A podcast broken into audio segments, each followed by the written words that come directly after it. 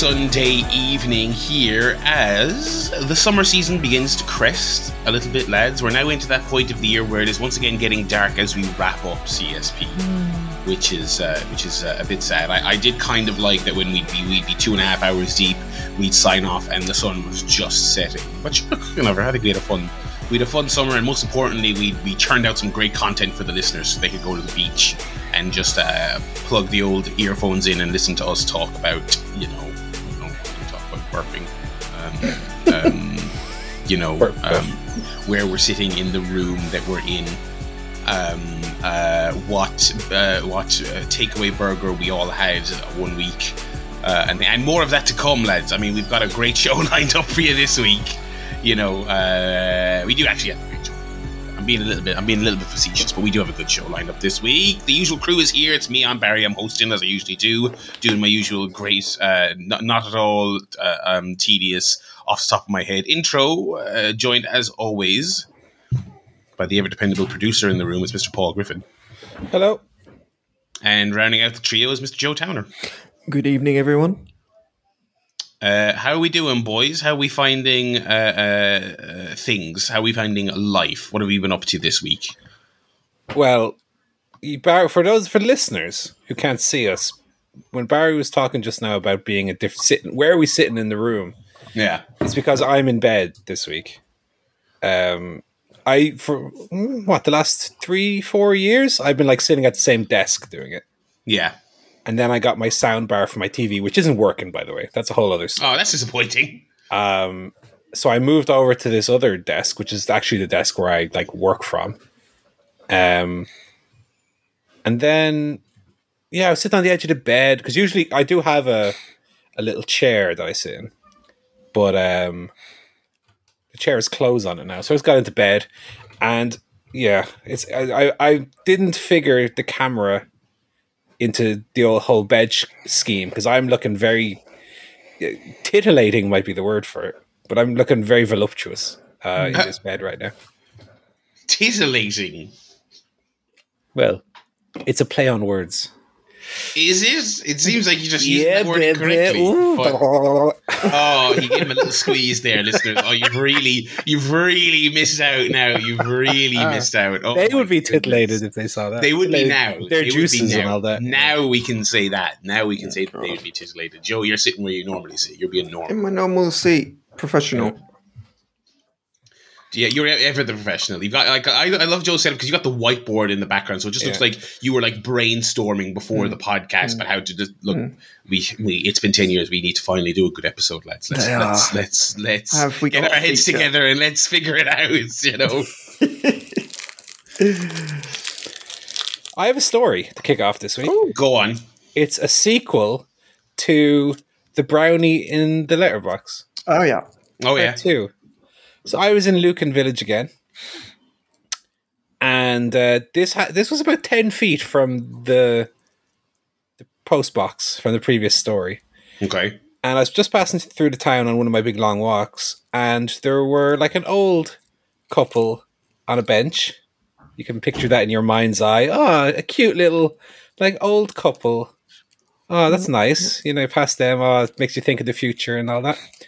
Except the woman was sitting on the edge of the bench, and the man was like l- laid back on it, like Caligula, smoking, smoking a big cigarette and blowing like smoke up into the air. Ah. Was he reciting thoughts and she was having to scribble them down on a notepad? No, I, I don't. I, don't- I don't know why. Because her side of the bench looked totally normal, and then he was just lying like behind her, the length of the bed. So I don't know if sh if they were together. If she came later and was like, "Well, I need to sit down. My legs are hurting me." Oh, this man is lying across it like he's on a some kind of Grecian um, couch or something. And um, I'll just sit down on the edge, and he just continued. Maybe they uh, just had sex, and he was. uh, she was like, ah, yeah, putting her tights back on. Yeah. oh dear. Yeah, you arrived just slightly. You just missed the action. You know. Oh It's a very odd sight. I don't think I've ever seen um, a bench used in such a configuration. And uh, Yeah. was any any brownies popped in anywhere? Or No, I did have a little look at the post box just to see, but uh, I didn't mean the post box, but anyway. oh, hello. I don't- No, there was no brownies pushed into anything, but there might have been something pushed into a brownie. Oh God. That's great. This is good. We're going blue. Finally. Five, It's not like 578 episodes. yeah, it's not like us to do that. Oh, Speaking of blue, they're varicose veins. Oh, because you hear what they, were they saying and were they talking? No, he was just smoking. But he was he had a lot of a lot of um, cigarette smoke. as well. It, it was as if he had a vape. The amount of smoke he was producing. Yeah. Do you know what he was looked like actually? Like the caterpillar from Alice in Wonderland Okay. on, on top of the mushroom, just ha- with a big hooker. and blowing out loads of smoke. But it's just a cigarette. I don't know how he got so much smoke. He must have done the biggest drag in the world. Um, but anyway, that was an odd Very thing. odd. What I saw. I don't Apart even like that- when I, when a person normally sits next to me on a bench. I have to assume they were together because nobody likes it when a person. Sits Yeah, I, next I would. They were they were of similar age. Um, but they yeah they, they they were together and yet they seemed disconnected. It was very odd. Okay, it sounds beautiful. It sounds very uh, Yeah, very poetic. Yeah. Um, Um, mm. he had his feet up with big dirty feet on it as well with his shoes on. Oh, I was about to say, don't tell me he had his shoes off. Oh my No. god, that would have been that would have been ridiculous. Although who was it that was saying in the week? Somebody on, Was it Nicola the she went to the cinema? So, yeah, someone's in the cinema and the person had their like Feet up and shoes off. And socks off, And full socks off. full feet out in the cinema. On I would kill them and myself. Honestly, I just guys. I mean, that is one case where you just creep up in the aisle in front and run your key down the length of their foot. Oh. Ugh, that's not where I was expecting that to go. That sounds nasty. Well, See, I to be thought I thought what you were going to say is creep out and be a little rat and get a, a staff member to tell them to put your fucking shoes back on. No, cause of it. I think I suggested to lick the foot, but I, I wouldn't actually do that myself. But that would be a funny little. Yeah, but what are the, uh, you see that on airplanes as well? Well, You don't see it on airplanes. We see people post about it on airplanes. Yeah, The old yeah. smelly feet out and up on the chair. Oh, just That is mental, but I, I just I feel like, especially on a Ryanair flight, I just feel like it's so unbelievably uncomfortable that I I can't even really judge anyone who would do that. But yeah, if you're on like a normal No, flight, but don't take your socks off. Yeah, Yeah, shoes That's the, off. that's the Why judgment you- part. yeah. That to me, that's perverse. There's some kind of hmm. sexual pleasure being derived from that. Because socks, to me, socks or bare feet, it's not like that much Yes. difference, is it? Really? yeah. No. Well, it is if their feet have got the corns on them. Oh ah, God, Just nastiness and- oh, and big, God, long sorry. Oh. toenails. Oh god. Oh, sorry, that's just a bit of my hot dog overflow and it fell into my sock. Sorry, can I just get that, that corn back? A little onion as well, please. Oh god. Uh, oniony feet. Anyway, One thing I didn't talk about when when I, when I went to see Nope in uh, to cinema Nope. the day after it came out last week. Um, we went in, uh, took the day off. I took half a day off work to go see it. This this was a proper Why did event you do that? You didn't even like his last film. Why did you do that? because no, because I wanted to see it when the cinema was not going to be as Oh, full of freaks. That's fair enough. Okay, full yeah. of freaks. Fair enough. I get However. Yeah. however, so we, we we saw the two p.m. showing on Friday. Right. So we went in, and who's behind us is two rows of like 15, 16 year olds. Oh I would say about oh, God. 12 of them. No. And you know what the fun, I, I don't know if you guys know this, right? The funniest thing in the world, right, is when you as a teenager out loud say, uh, lads, uh, can we please be quiet? There's a film on. Does it like that is funny. That is good. I you are like you are you are certainly like cool and sexy if you No, that. yeah, yeah, yeah. anyway, so I'm doing the maths in my head, right? Okay, it was about twelve of those. Da, da, da. How much? How much is a ticket for all the right? They were moving around during the start of the film, right? Oh. They were sitting and they'd move over and then they'd walk over and they walk down the front. And, and then 20 minutes, they all just left and never came back. Yeah, I've seen that a couple of times with, with like not as many people, but I've seen like young groups and they're fucking around, they're messing and chatting, which annoys me anyway, and I'm happy they leave. But I'm like, yeah, and then they just leave. I'm like, well, it's not cheap to go to the cinema. Like, I, I, If it was 10 euro per person, it would be like 120 euro. But I suppose it does. I suppose it does partially because the question I always ask when you've got, and actually I forgot to mention this last week. We actually had like a completely flawless cinema experience for Nope. I was shocked. Now it was less than half full, but I'll take it. It was dead quiet, which is great. But it does answer the question whenever, whenever, whenever you get with a crowd like that and they're fucking messing and they're talking and they're swapping seats and oh, you hear what he said? But I always ask, I'm like, is this just in in the way you sometimes see teens hanging out at a mall? Is this just a thing people do because they're bored and not because mm. you know? And I, I think the answer is just yes, it is. It's just like they don't really care.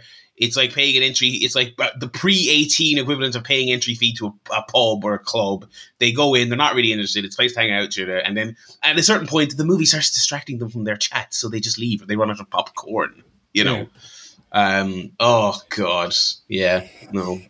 I, I I do like it when they leave. I do like it. Yeah, it was very early into the film. They just they just all left.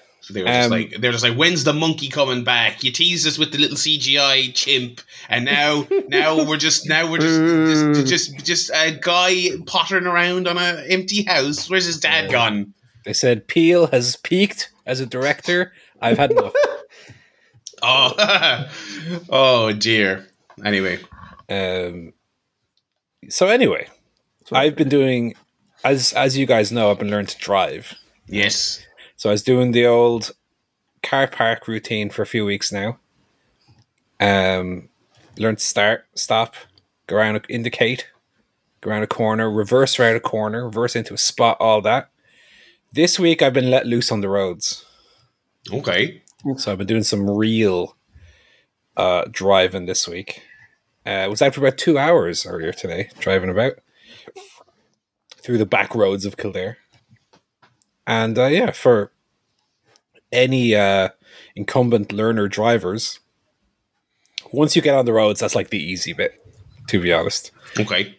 Actually, driving around on roads, no problem. Um, once the car has some momentum to it, it's fine. I find that the hardest part of driving is is kind of the starting and stopping. Okay. Like if you come to a T junction and you kind of stop, and then there's a break in the cars and you have to pull out. That's the tricky bit because navigating the clutch and the accelerator and the brake, if you don't do correctly, that's where the car starts juddering and not moving. And then there's people behind you, mm. and you're hmm. thinking, "Oh God, I'm holding up these people because I don't know what the fuck I'm doing." Once you're driving, you're in third, fourth, fifth gear. That bit's that bit's the easy bit. That's why cars have like cruise controls. You just, oh, just drive, drives itself. But yes, the little the little nitty gritty. So I have a few times. I did one going into a roundabout and one today taking a corner. Okay. Little my timing wasn't exactly on on on that, so I the car kind of jammed, and then I would have to like okay stop stop stop stop stop, take it out of gear into first gear, concentrate what I'm doing, and then let it go out. And then it's fine. But yeah, driving is very fun it's obviously the first time you go on the roads is obviously very scary. Yes, I can imagine. Um, but actually, not that difficult. Uh, I think I'm kind of over the hump of of the harder bits of learning to operate a car. I think still think the hardest thing to do is like reverse into a spot unless you have one of those cars that has like a camera on the back and you can right. just judge it with that, which I don't have. But no, driving on the roads, perfectly fine. Perfectly, perfectly fine. Very fun, like I said. I did quite a bit of driving. Um, drove out to my grandmother's house today, which is a good nearly a 30, 45 minute drive. Okay. Through the winding back roads as well, which is a great way to learn too.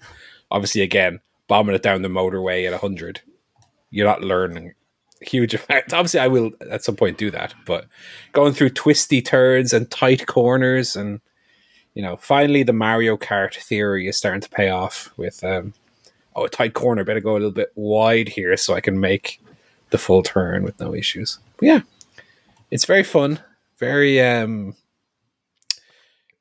very uh, exhilarating. Especially like I said, the first time I actually found the first time I went out that I almost got an energy dump towards the end where I was so hyper focused on trying to concentrate on everything at once that by the end I was just kind of mentally tired and I noticed that my concentration was kind of dipping and my attention was kind of, oh, I was thinking about the wrestling and stuff. I'm like, no, I need to focus on the road. hmm, that last segment on Dynamite was real good. Oh no, wait, I've, I've crashed the car into a ditch.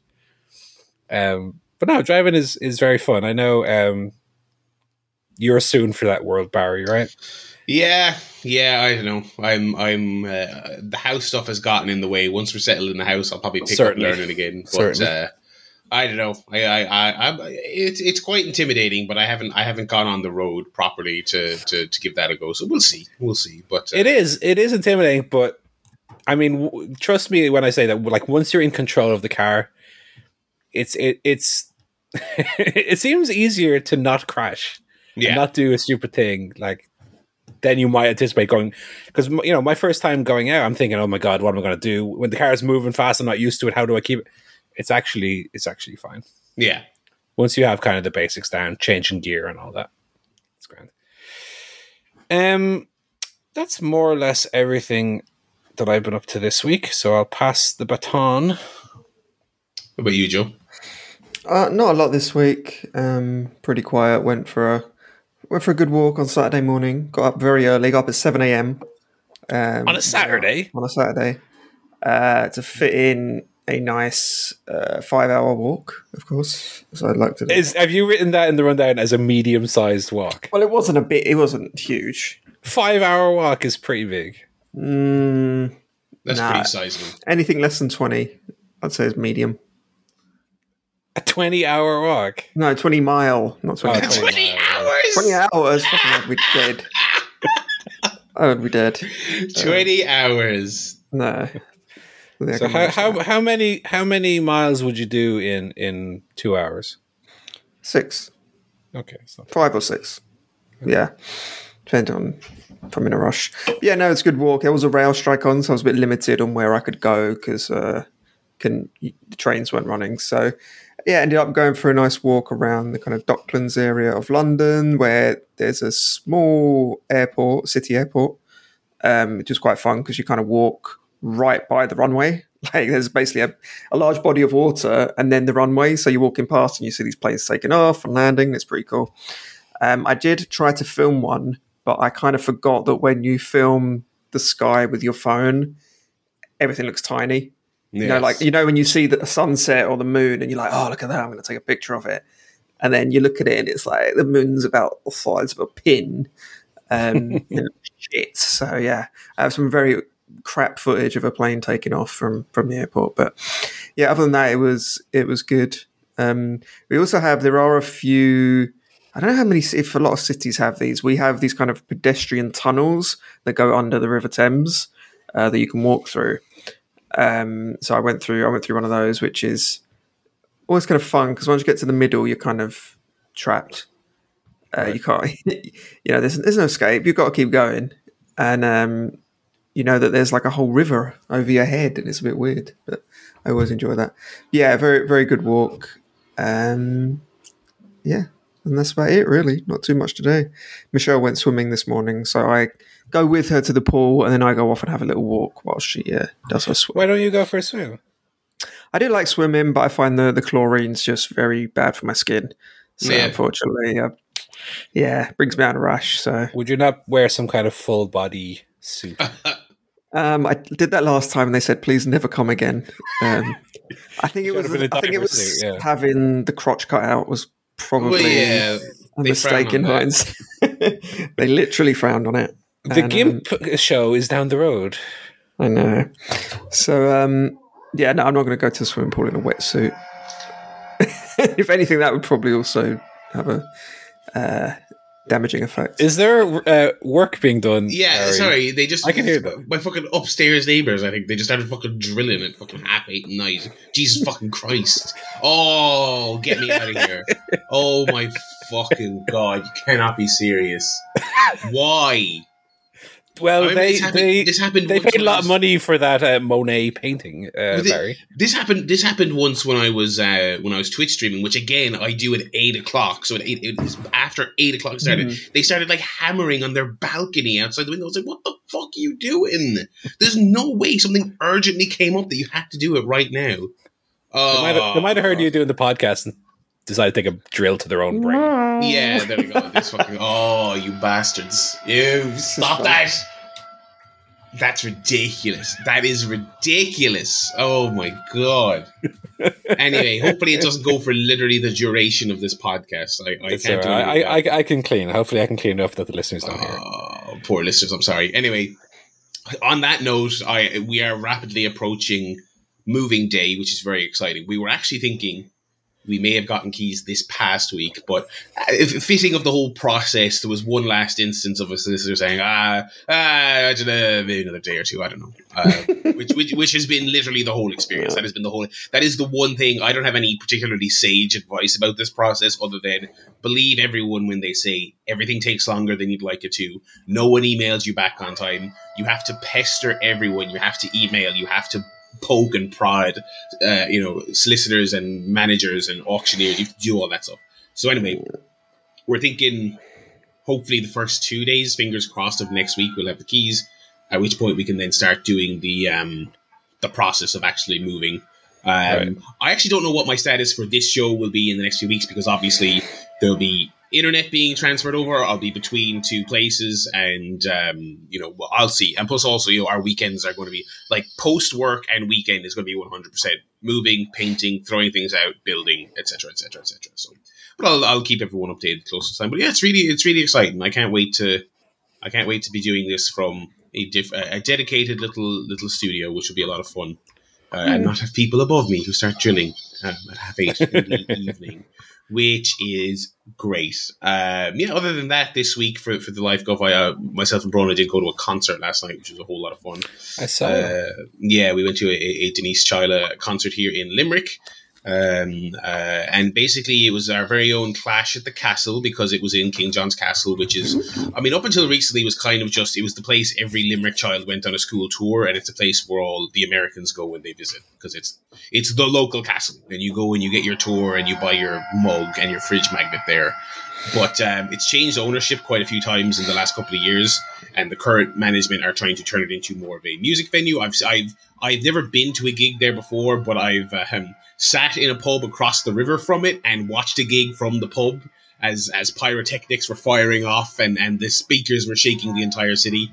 Uh, but this time I actually was in it, and it's I mean it was a phenomenal venue. I mean it's literally it's literally a big courtyard in the heart of the castle, surrounded by the the the castle itself, and it was a, a phenomenal gig. Uh, I've talked about about um, Denise on here before. I think she's a, a fantastic artist and a, a Limerick native, and it was a, a, great, great, great, proper big production as well. It felt like a big, you know, when you go see a big concert and they've like right. a, a, a level of showmanship, and you've got your lights and your pyro and everything else. It had all of that. It's very heartfelt with some unreleased songs in there, which were fantastic. Um, uh, really, really, really, really fantastic. I really loved it um, to the degree that I was like, I, I, I hope it was recorded and it goes up somewhere because I would absolutely watch it back. But um, yeah, that was it. I mean, not much. Uh, not much else really on the old life guff. As I say, the next few weeks are probably going to be the busy ones, but uh, that's it. That's it for the life guff for me. I suppose we can um, segue over into our various other guffs. We have music guff this week. yeah, I'm back. I actually listened to a lot. I'm back. I listened to a lot of music this week. I only wrote one of them down, so I'll try to remember what else I listened to. But uh, there were some singles out that I was interested in. Uh, but let's start with the album. I listened to the new Hot Chip album, which is funny because I'm not really a fan of Doritos. No, they're not very nice. The crowd goes wild at Paul's joke. Hot Chip, the band, however, I um, they're, they you know if you've not heard of Hot Chip, they're like an English. Are they English? Um, synth pop dance act. Um, they had they had a big hit about a decade ago with uh, "Over and Over," which was a song that I yeah Oh yeah. I, I did quite enjoy. Over and over. Like a monkey with a religious symbol. Um, they've they've a new Are those the out. lyrics? I thought it was. I think it. I think I those. are. thought it was miniature symbol. I mean, I am definitely wrong. I know because I never understand lyrics. Paul is right. I'm just saying. Am I right? Yeah, I'll, uh, I'll Google it while you carry on, and I'll. Uh, It might be a mi- mi- miniature symbol, possibly. I always assumed it was religious, but maybe I'm wrong. Um, and in fact, now that you've said miniature, that sounds right to me. uh, yeah, it's miniature. I was right. Okay. for, for You're once. right, Joe, Joe. The quiz master gets one more. This monkey. Like that. Oh, symbol with a C. Yeah, as not a I thought religious- S Y. Yeah, like a little. Okay. Now that song has a whole new meaning to me, and I need to re-listen to this album to recontextualize it all. Paul's been thinking about that for about ten years. Monkey with a religious. symbol. Hmm, is it a cross? You know, Is it a that's wearing a little- yarmulke or something. I don't Yeah. know. Who knows? Who knows? Um, they have a new album out called Freak Out Release, um, which doesn't sound so much like Over and Over, which I, I thought Over and Over had a very modern dance sound to it. Um, Freak Out Release is the latest in uh, the the new um, wave, ironically, of um, musical acts who are reliving the 80s and 90s. Um, this kind of takes a different tack to it, though. Whereas this isn't trying to emulate kind of a Michael Jackson sound, or you know, when you when you think of modern music that is kind of aping the '80s, you know, I would think of the Weeknd first of all would come to mind. But he kind of very much goes for a, a Michael Jackson cross with like a almost an element of like Daft Punk, Jean Michel Jarre, that kind of dance to it. This album, this Hot Chip album, evokes a lot more kind of the the Pet Shop Boys, um, Gary Numan side of uh, electro music from the 80s. And I think it does it very successfully um, while merging that with kind of modern songwriting. Um, and I think this is the closest, in a sense, or in that sense, that a modern album has come to like really evoking the the feeling of of late 80s, early 90s kind of housey dance music. Um, and I gotta say, I, I as someone who who hasn't really delved much into into the hot chip, um, aside from like I said that big single which I which I did enjoy, uh, I thought I, I really really enjoyed this album. I thought it was very very listenable. Um, opens really strongly with some good dancey uh, tracks. Like I said, artists that made me think of like okay Gary Numan, uh, and then later on the album, bit of Pet Shop Boys there. Um, I think the first three tracks. I don't. I, I don't know what the single off the album is or or anything like that. But the first three were came off as very singly to me, and then the album slows down a little bit in the in, in the second half. Hmm. But I thought it was very enjoyable, very very listenable, very dancey. Um, sometimes with that kind of electro electronic synthy music, I I find like sometimes, and I think Hot Chip at the time they brought it brought out over and over. I think some of the other singles they brought out at the time fell into this trap. Is that sometimes I find that those can get a little boring sounding. Um, I don't think they fall into that trap here though. I think every song, even the slower ones, kind of had a good little, good little songwriting to it. So I will give Hot Chip my recommendation this week. I thought it were really good. Um, that's called Freak Out Release, which is also the name of one of the tracks on the album, and actually one of the better tracks on the album. So that, that that's probably the lead single. I would think Freak Out Release. Uh, very very good.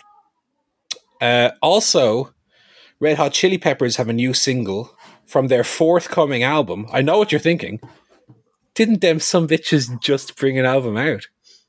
Yes, and it was really long, and they're bringing out a new one apparently. Uh, but they have a new single out. Let me get the name of it. Um, I was un- totally unaware that this was out. As a matter of fact, it's called "Tip of My Tongue." Uh, I was very, I wasn't aware that they brought brought out a new single, or even really that um, I didn't know they still existed. there's a new album coming out. But there is a new album coming out uh, in October. It's called "Return of the Dream Canteen." Uh, Oh, Unlimited Love only came out in April, so one in April, one in October. Uh, and Unlimited Love, just to say it again, was one hour thirteen minutes. Uh, and the second album is one hour fifteen minutes. So again, two and a half hours of Chili Peppers this year, folks. Ooh, can't wait. Is the game producing their music these days, or something? What's going? on? I didn't bother listening to any of that, by the way. I, I quite I quite enjoyed um, Unlimited Love actually. Um, one thing the Chili Peppers have got away from though definitely is I, across that two album um, period between Californication and By the Way, they got very riff heavy. All their songs were based around you know contemporary rock riffs. When you think of you know Can't Stop, Californication, By the Way, um, Other Side, all, all kind of the hits from that from that era and now they've definitely gone back to their like late 80s funk roots Mm. Uh, and I was actually introduced to this song in kind of a negative way. It was introduced to me as, oh, this here, here they have a new song. It's not great. It's like their old stuff. Um, and I actually thought it was quite good. Um, obviously, being a Chili Peppers song, the lyrics are like rubbish and obnoxious. yeah, yeah. But but musically, I thought it, I thought it was pretty catchy. Um, so I, I quite enjoy that. That's tip, tip of my tongue. The the music video is is is rubbish as well, but not a bad uh, little listen. And also, I listened to the new Muse track. Muse is a band that I've definitely fallen off in, in the last few years. I saw Muse live in uh, I want to say it was Malahide Castle, um, and they were uh, supported by Kasabian, who absolutely blew them away, who were by a mile the better act I saw that night. And ironically, when I saw Muse, I think that was after Black Holes and Revelations, which was like to that point their their most successful album, but in my mind was also the album they then kind of fell off and decided that they're just going to be a Queen ripoff band from that point on. Um, but again, this this uh, new song they have out. Let me look up the name. I know it's killing something. Kill or be killed.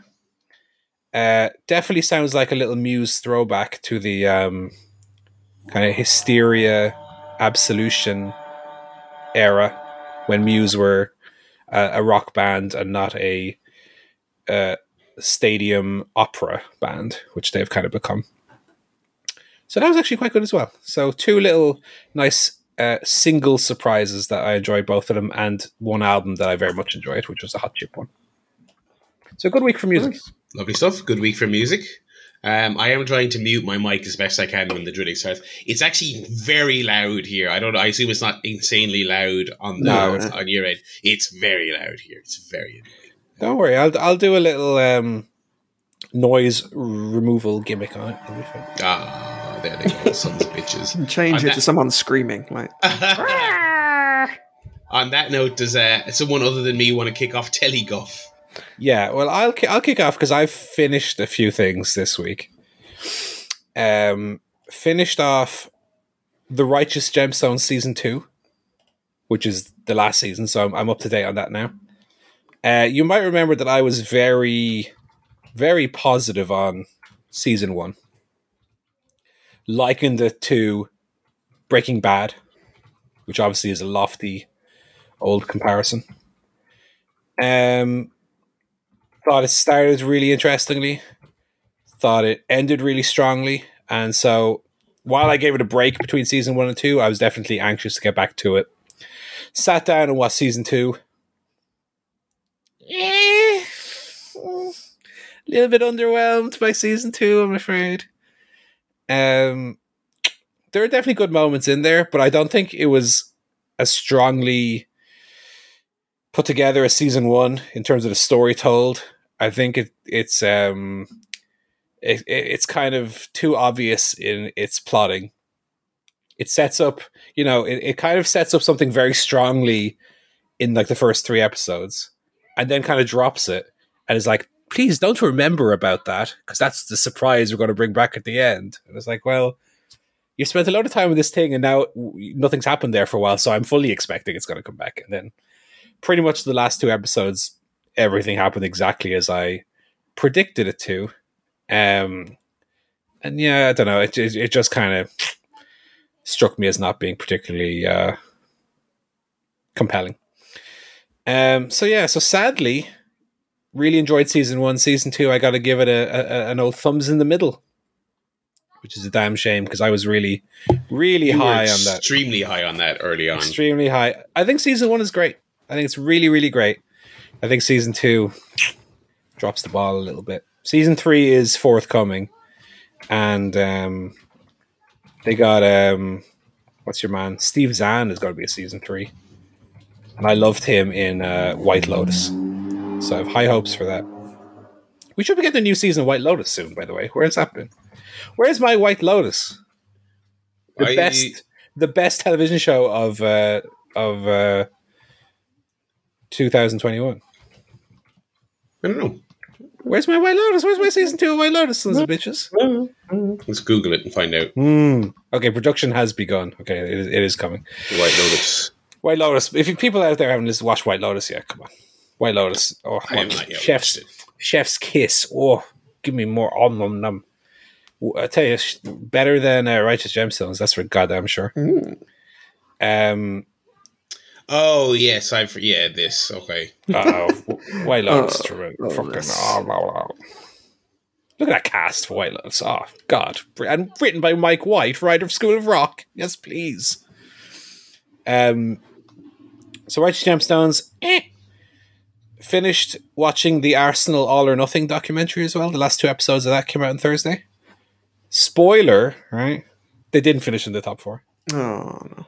Um, and Mikel Arteta was very sad. Mm. Mm. Um, all in all, I thought it was a very good series. One that makes you know, it's obviously very um, positively skewed. It almost at points does come off as a kind of propaganda tool for Arsenal. Mm, well, It almost turns you into a bit of an Arsenal fan. you're like, oh, I like Bukayo Saka now. I like Aaron Ramsdale and his dad who wears a fez. um. uh, so, like like the Spurs one before, the City one and the the Sunderland till I die and uh, the Leeds one, whatever it was called. I I do enjoy all of these kind of fly on the wall documentaries. I think this one is maybe the fluffiest of the ones I've watched so far in mm. terms of there's not a apart from the Aubameyang thing, which to be honest they don't go that into detail on.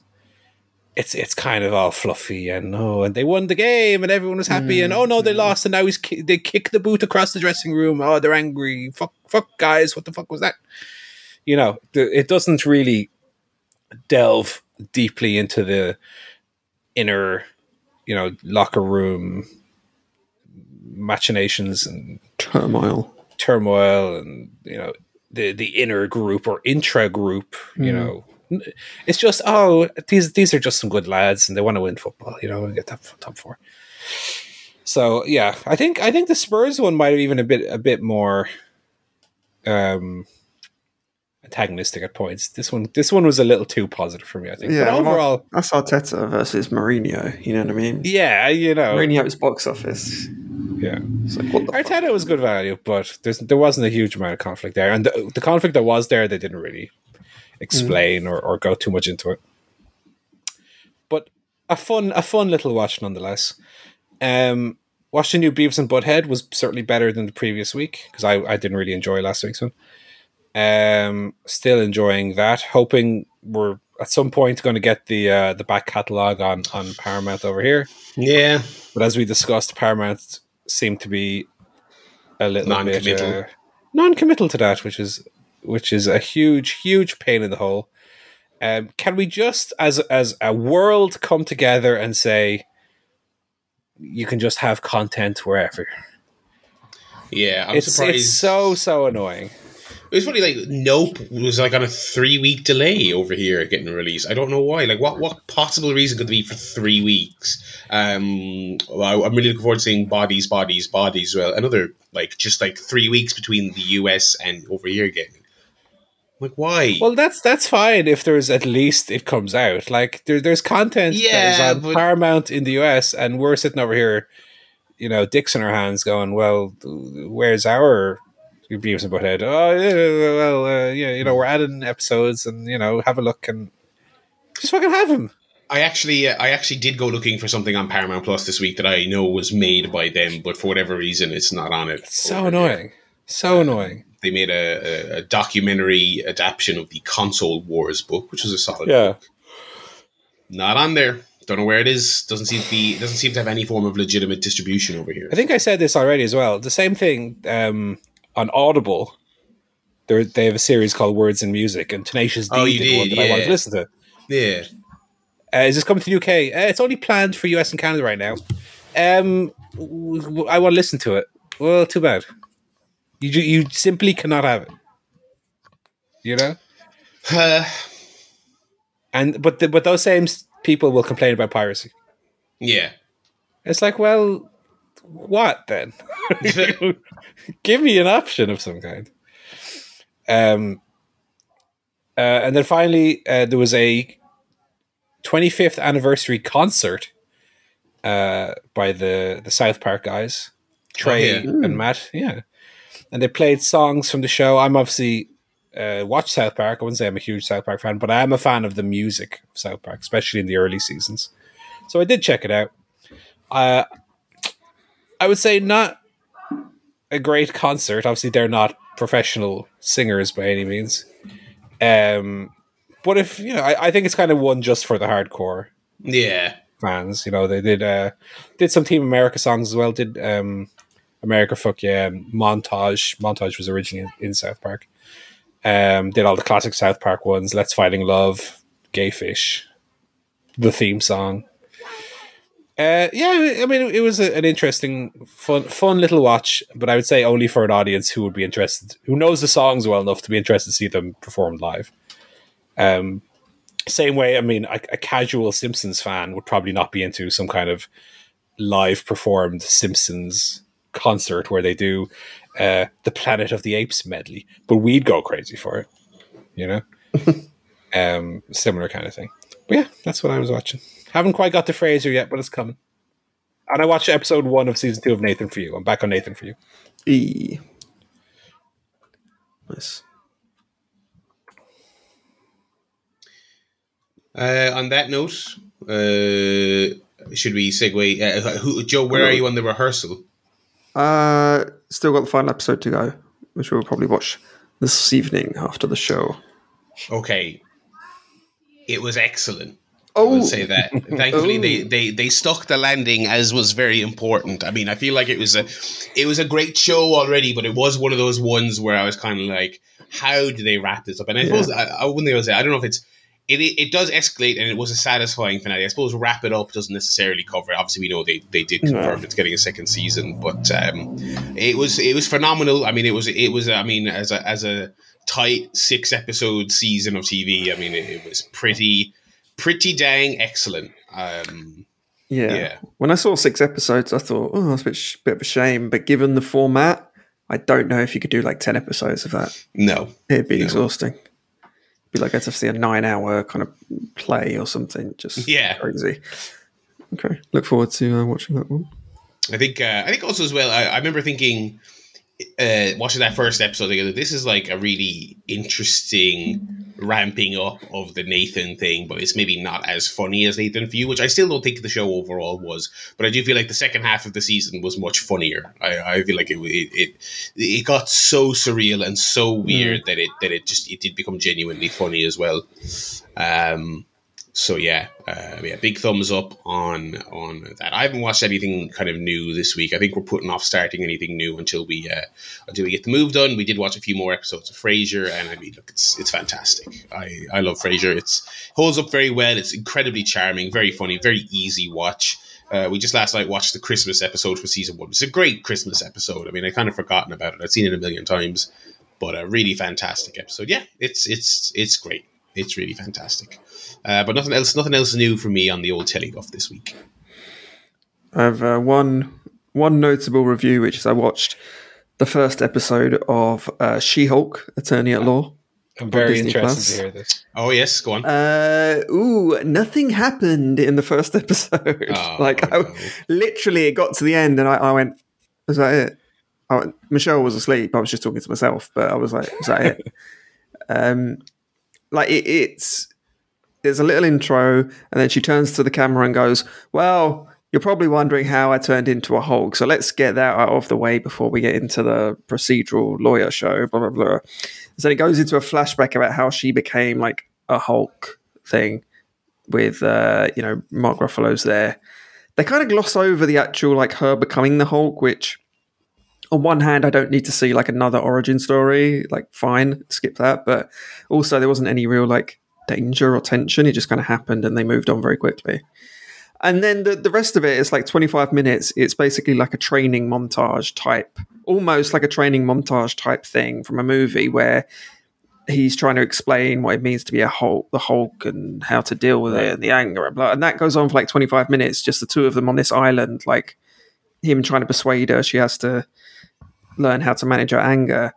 Except, like, straight away, she doesn't have that thing that he has where he's two different personalities. She's just lawyer Hulk. Like, Right. there's no, there's no kind of tension there, and it's just her going like, "Don't Hulk explain to me how to manage my anger. I'm a woman, and I I have to manage my anger every day. And screw you, you sexist, cishet, green privilege, you know, all that kind of shit.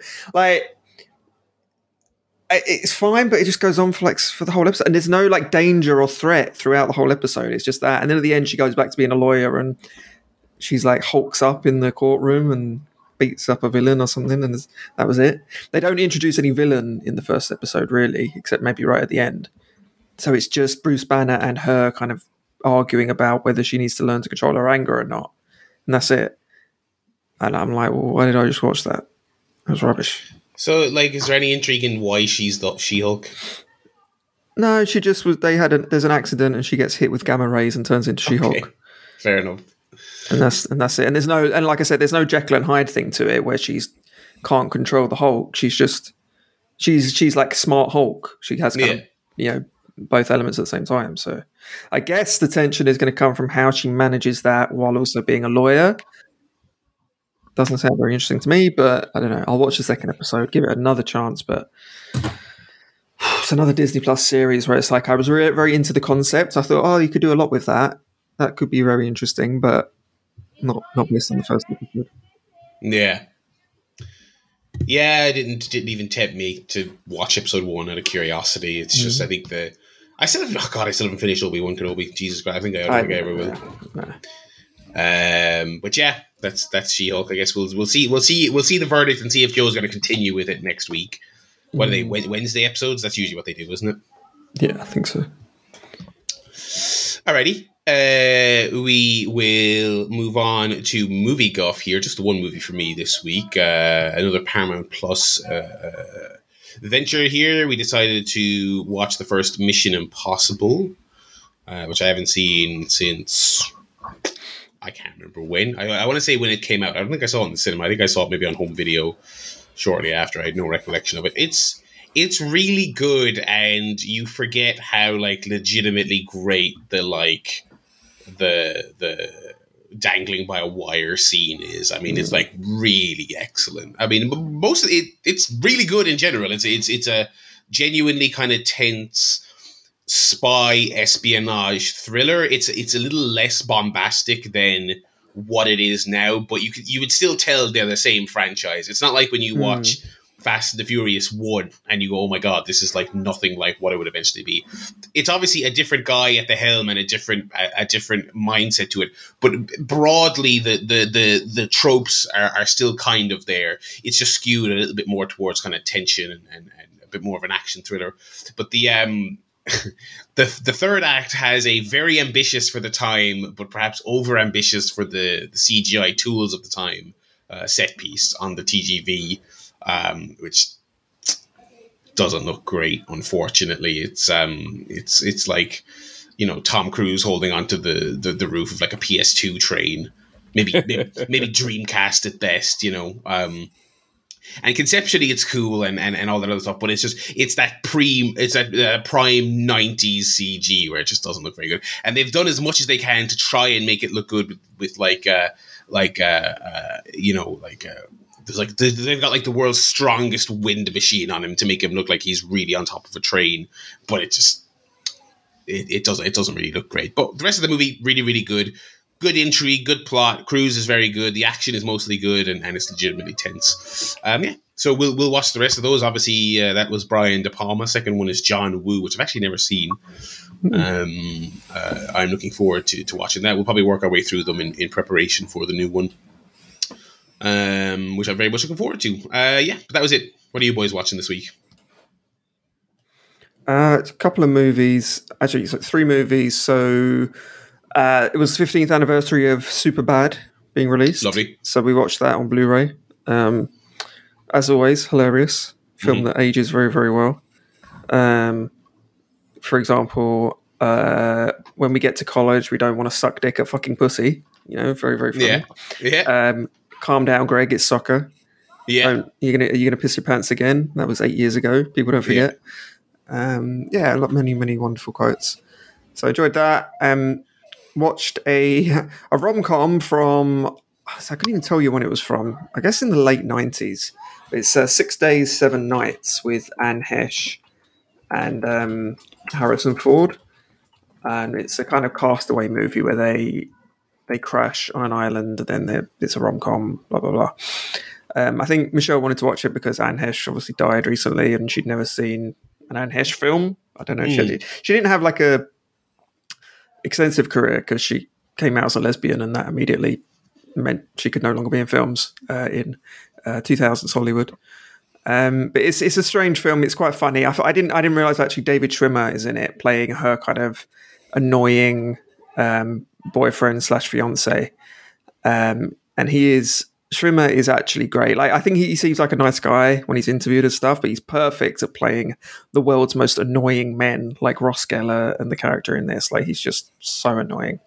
Uh, this was, of course, the brief period where they had like Friends actors be in movies. Yeah, I remember yeah. like Matt LeBlanc was in Lost in Space. Oh, God. Jennifer Aniston did a bunch of like comedy movies. Matthew Perry was in like oh yeah, Matthew Perry horrible comedy movies. Some as well. I don't think I don't know about Phoebe. I don't think she. Oh no, I, she was in um, Romy and Michelle, which is actually good. She has she's she's had a bit more of a kind of a like a solid like late career resurgence as a little bit of a character actor in things. Yeah. She pops up here and there and she's actually quite good. I remember I went to see Lost in Space in the cinema. Oh god. And yeah. Matt LeBlanc, I this has stuck with me since I was a fucking child his acting in that movie is like in Friends when they show Joey doing the shit Dr. Drake Ramoray soap acting. He just acts like that normally in in Lost in Space. He does he does that face. He oh, just no. he just says the lines with no. It's terrible. I, I can't remember if the movie overall. I don't remember much about it at all. I just remember thinking, oh my god, this is like some sort of elaborate five dimensional bit he's doing. I don't know, but he was so bad. Um, yeah, yeah. So and this this was fine. It was kind of a passable rom com. The weird thing is that there was a huge age difference between Harrison Ford and, and Heche, like twenty five years oh, of difference between them. Which and and obviously knowing she's gay as well. I can't remember if she was bisexual, bisexual or gay, but kind of knowing that they actually do manage to pull off like a semblance of chemistry, which some of these movies where you get a really badly matched, uh, you know, male and female lead are really uh, hard to endure, but they kind of pull it off. Um, this was the weird sort of era where Harrison Ford was transitioning from like, you know, hunky grump to old grump. You know, he's kind of, yeah. he was kind of like he was in his fifties, and he was like, ah, he's not old enough to be like a grumpy old man, but he's not really like young hunky anymore. He's kind of like a bit uh, grizzled, but yeah, and I think he was he was pretty badly miscast in this one. But uh, yeah, it was it was fine. Um, gonna tick it off the list. And the other thing we watched was a Paramount Plus uh, exclusive, I believe, called Jerry and Marge Go Large, uh, which stars Mr. Bryan Cranston and uh, oh, what's her name? Annette Bening, I think the name is. Yeah. Um, so they it's based on an article that was in Huffington Post or years ago uh, that I read at the time and thought was a really fascinating article. And it was about a bunch of people in the US who had figured out a way to kind of game the lottery. And essentially, it was every couple of months they'd have like a special draw. And they realized that when they had these special draws, if you bought thousands of tickets, you're almost guaranteed to win like a lot of money. And so they started kind of gaming the lottery, and it, and it goes into that. The movie itself is, I want to say, I mean, underwritten is probably the word I use. It's such a basic script. Like I was maybe expecting it to be have a bit more, I don't know, kind of depth or edge to it, but it mm. is very, very light. Essentially, it's you know Bryan Cranston plays this character who's a retired um, kind of factory worker, or he worked he worked it for Kellogg's, and he's very good with statistics, and that's how he figures out the whole kind of lottery odds thing and then it all turns into this thing of him trying to like save the town and raise money for the town and this kind of thing. And it and there's this other character in it that's so one dimensionally like villain. It's hilarious. It's kind of, he's very like a almost like a Mark Zuckerberg in Social Network type character. It's like a college kid who goes to Harvard and he's a tech whiz, and he's the bad guy against Bryan Cranston's kind of humble, you know, retired like small town character. It's almost almost borders on laughable at points, but it was fairly sweet as well. And Bryan Cranston, you know, he's a he's a genius actor, so he kind of pulls it off. So I'll be honest, I wouldn't rush to recommend um, Jerry Marge Large if you haven't seen it, but it was okay. Yeah, I also wouldn't recommend the episode Large Marge of The Simpsons. No, Is that the one with the big tits? Oh, yeah. Yes, Oh, That one's really bad. Uh, if you were to guess, what season would you say that is? like 13. eleven. Ooh, Barry's closest. 14. Oh, that late. Wow. What about you, Paul? What do you, uh, you I didn't watch any. I didn't watch any movies. I did get my mother Blu-ray though. Oh, yes, very nice. Yeah, which not the um, Darren Aronofsky film, which I already own on Blu-ray, but the Bong Joon Ho film. Oh, oh, you got me. Absolutely got me. Swerved me. I think that's the first case where I have two different movies in my collection that have the same name, but are two different movies. Um, the closest otherwise might be I have King Kong. Yeah, no, I, I have both versions of King Kong of the 1933 and the 2005, but that's like a remake. Doesn't really count. But yeah, I'm looking forward to get. I still have the two Bong movies to watch. That one and Okja.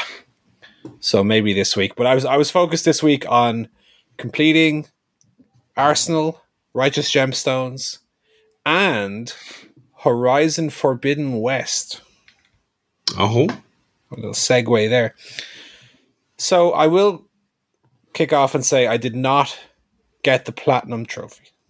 okay. Well, that would, that would be a lot, I would imagine. Oh, Well, I, I got pretty close. I think I had 85% trophy completion on it or something. And I had about 80% in game completion. But there were too many little fiddly uh, challenge thing. Go out of your way to do this challenge. Okay, but this challenge need, needs you to have very good um, shock damage. And I don't have the bow for that. So I need to go get one upgrade. I was like, "Ah, I've played enough of this game. Yeah, I, I, I it took me about 52 and a half hours to complete. that's that's you know that's a that's a respectable That's a amount. decent chunk. Yeah, And that was very much doing side quests, do, getting all the collectibles, you know. To a point, I was basically doing as much as I could. Um, I never went out of my way to do anything. It would just be, oh, I'm going to this quest. There's something on the way. Oh, it's a rebel camp. Right, I'll clear that out now. And I kind of made my way through the game that way. Um, overall, very enjoyable. I think on reflection, I I actually prefer the story and setting of Zero Dawn than Forbidden West. yes. I'm not. I did not get very far into it, but my I kind of had that feeling when it was announced. I was like, that was a really great, tight little package Story, they had in yeah. that first one.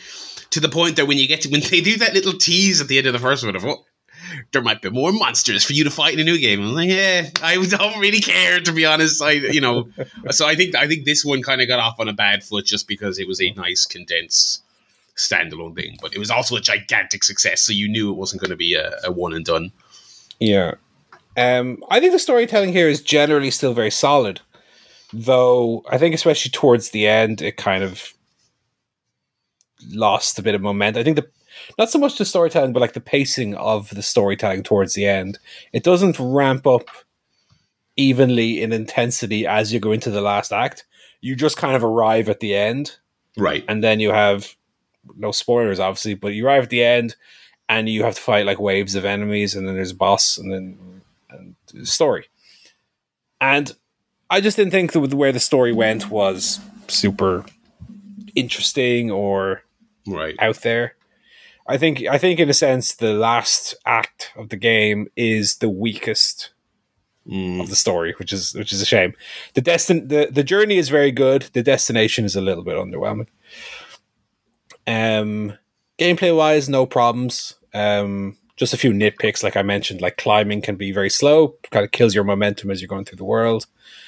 Um, otherwise, I thought it was pretty fun, if a little samey compared to your Assassin's Creed Odysseys, Ghost of Tsushima. I wish there was some some element of it that it did uh, differently, um, and it really there isn't. Um, it's, it's it's kind of run of, run of the mill in that regard. Uh, never got the feeling that I was really rewarded for exploring in the way that you do with a, a Breath of the Wild or or I, I, guess an Elden Ring.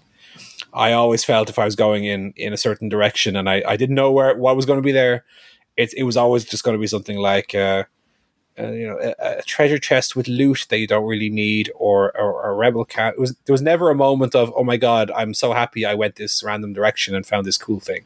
There's none of that in the game. Mm. It's hmm. very even though it's an open world game, it's about as linear as you can get with that.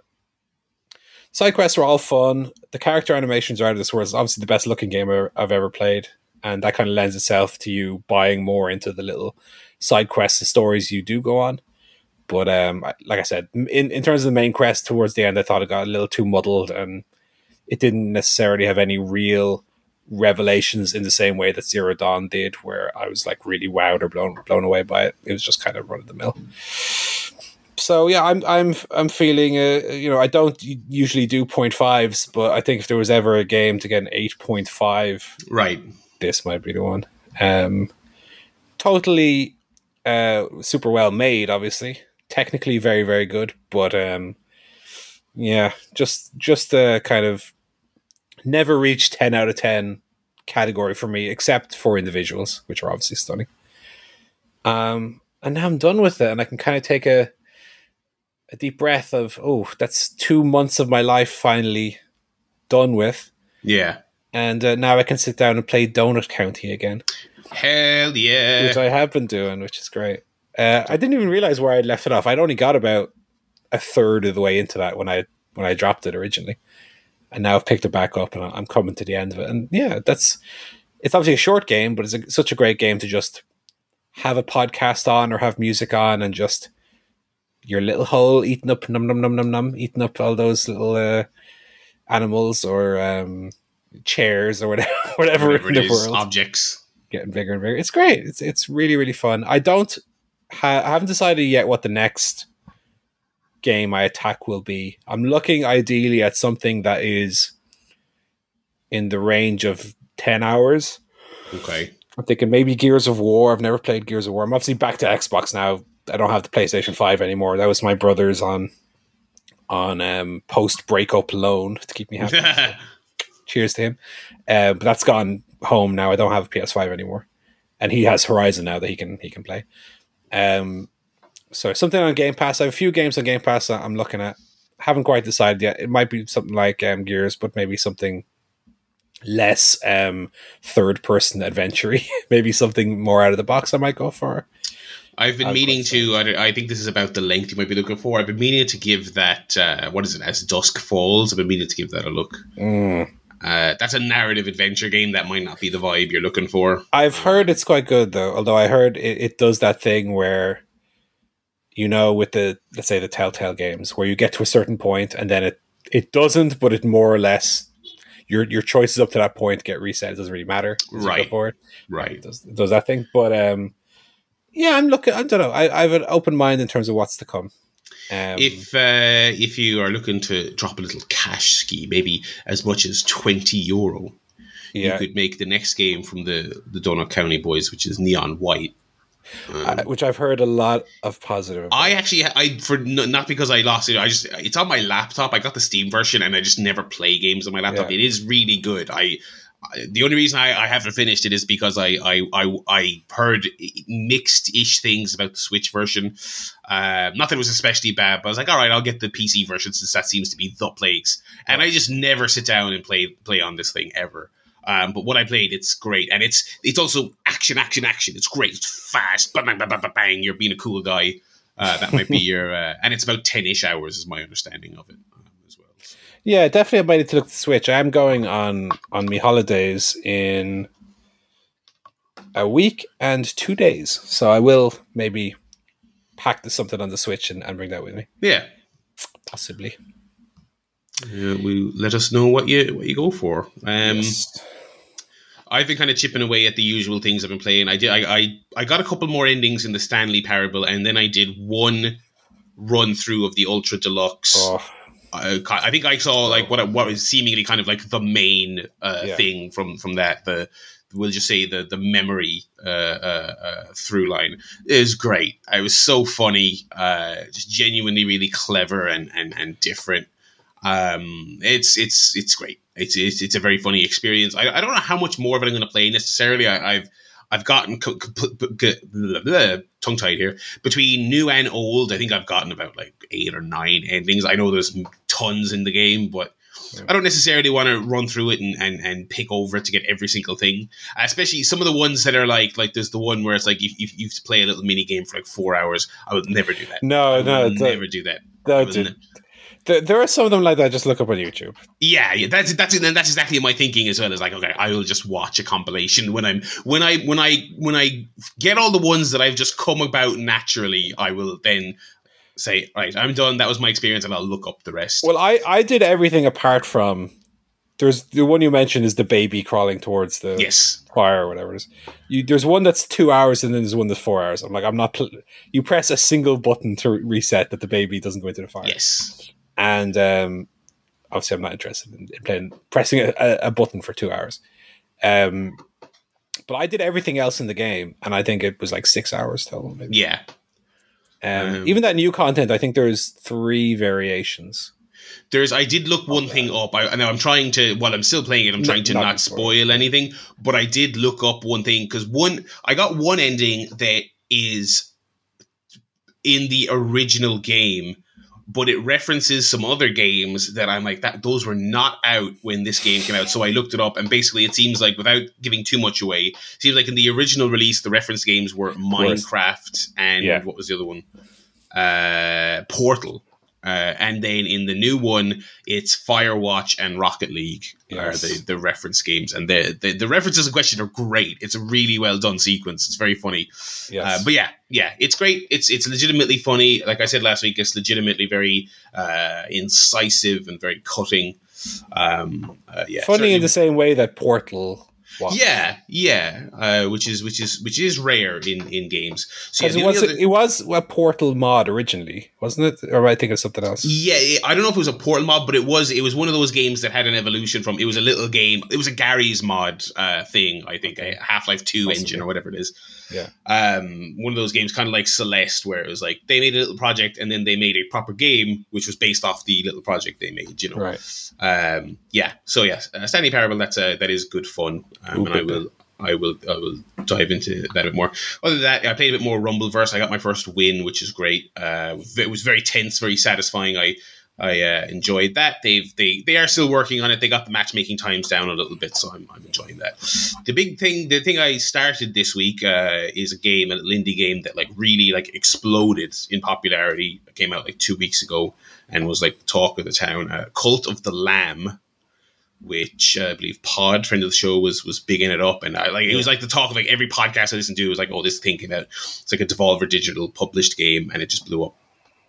Basically, uh, uh, you you play a little lamb. You're about to be sacrificed to some gods when a, a, a sort of underworld god saves you and says, "Tell you what, I'll keep you alive, but you have to set up a cult in my name." And that sets you off then on a game that's like fifty percent like roguelike action with like dungeon crawling and procedurally ge- generated dungeons and all this other stuff, and 50% uh, base building or like city management. Uh, uh, and it really is 50 50. I, when, you, when you kind of boot it up, you think, okay, this is an action game and I've got a little town to manage as well. And then as time goes on, you realize, no, it's 50 50. If anything, I think there's probably a case to be made that the action serves the base building more than anything else. So basically, um, it's a it's a two D kind of top down, fairly basic action game. It's not it's not super complicated. You've one attack button and a dodge. Um, it's fairly standard. Um, but the um, uh, the way it works is that basically you have little followers on your cult and they pray to an altar, and uh, that uh, praying to that altar gets you upgrades. In order for them to be praying at the altar, they have to be happy. They have to be fed. They have to have beds to sleep in and things like that. So you're going out, you're gathering resources, you're gathering wood to make them a bed, you're gathering uh, bricks and wood to to build a uh, a temple where you can give sermons. Uh, and so on. And all these characters have there's a lot of meter management going on, right? Um, characters there's an overall faith level of the of the village, and then characters have an individual loyalty uh, uh, meter to you specifically. So you get certain uh, bonuses by uh, playing favorites and chatting to the characters and giving them blessings and giving them gifts like at Stardew Valley, and then they like you more. And when they like you more, they pray more, right?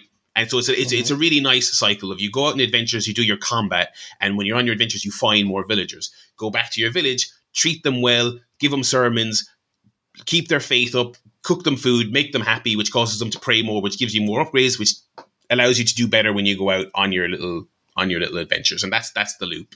Um but like what, what i really noticed the more it goes on like i said early on it's kind of like okay find wood to make them beds build a temple all that basic stuff. It gets really complex in a really interesting way. Um in the vein of something like stardew it the the resources are way more varied and complex than you than you think. There's a lot of different resources you can get. You can build a refinery to change them into other things. Certain advanced buildings like a prison or things like that require fancier materials than you're just going to find lying around. Um, your your characters in your village, they're not just they don't have a collective mindset. They all have individual traits.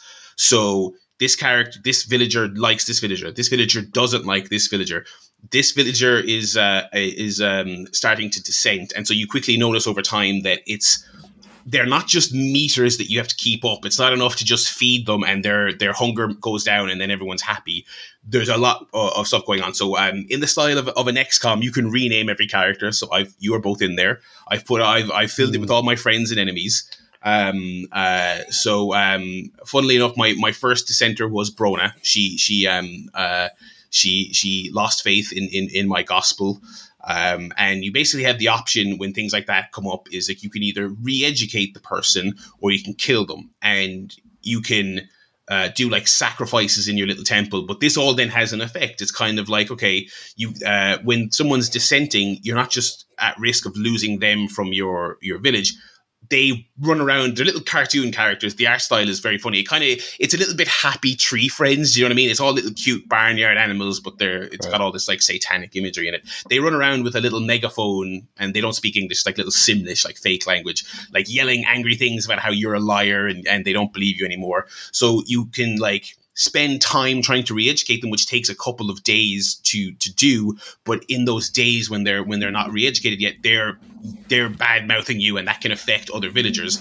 So I was trying to re-educate her. I said I'll, be nice, I won't kill her. But then I came back from an adventure once, one, one of the one of the action segments, and this thing pops up. It's like Brona has left, and she took sixty gold with her. She doesn't just leave; she took half my money. I was like, "What the fuck?" And before she left, she infected someone else who is now a dissenter. And that person, I just, I was like, "All right, I learned my lesson. You're you're dead."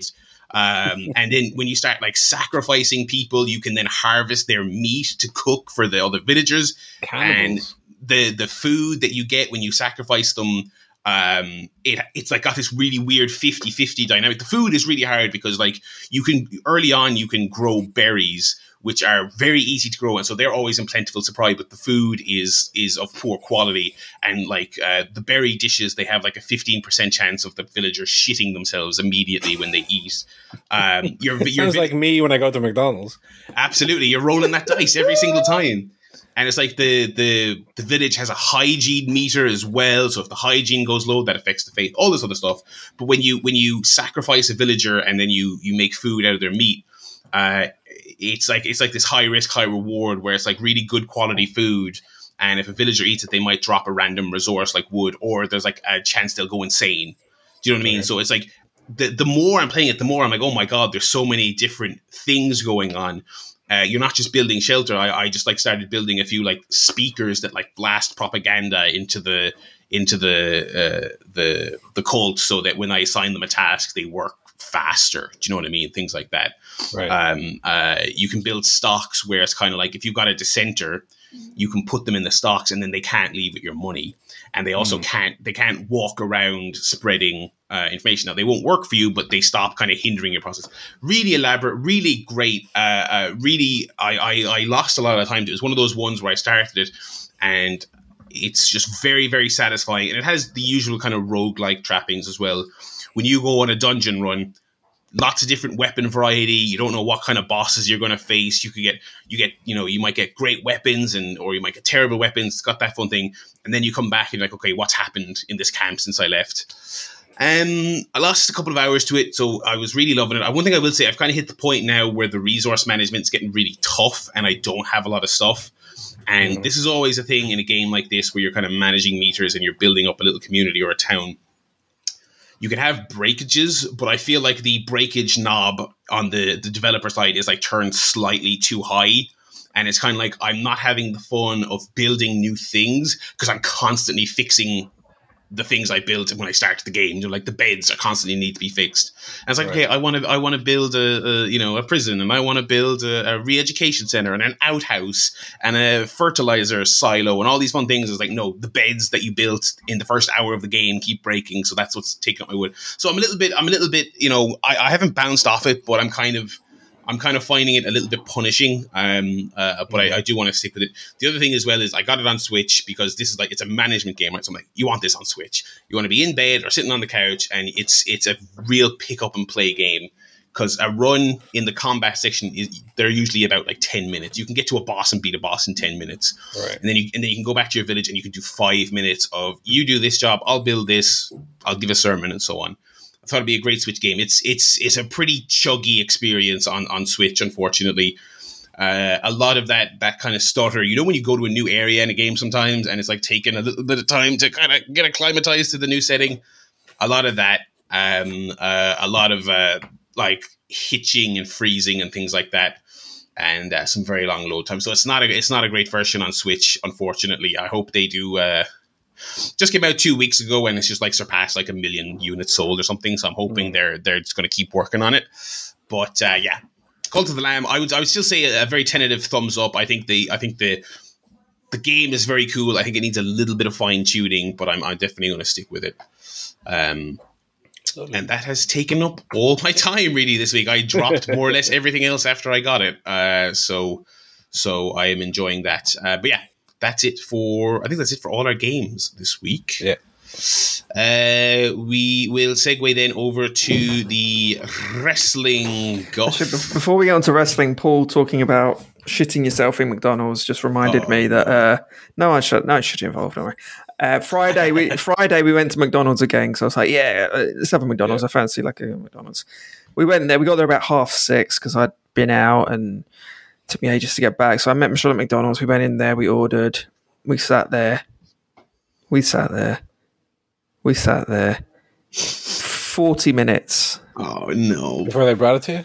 for, oh, I wish they brought it to me. 40 minutes was sat in this McDonald's, busy, loads of people in there. All, no one was getting any food. Like everyone was waiting for their food. Everyone stood there. 40 minutes. Eventually they called, they called the food. They called our number. I went up and it was so busy. Like there was no one there to actually like give me the food. So I'm just standing there going, eh, eh, fo- 42, 42, 42 no one no one actually stops and like takes the ticket and gets the food. And i'm pretty sure the food was like sat there along with a load of other bags that we just didn't get. So eventually like i show it like shove it in the face of the manager as politely as possible of course with respect for the working No. man.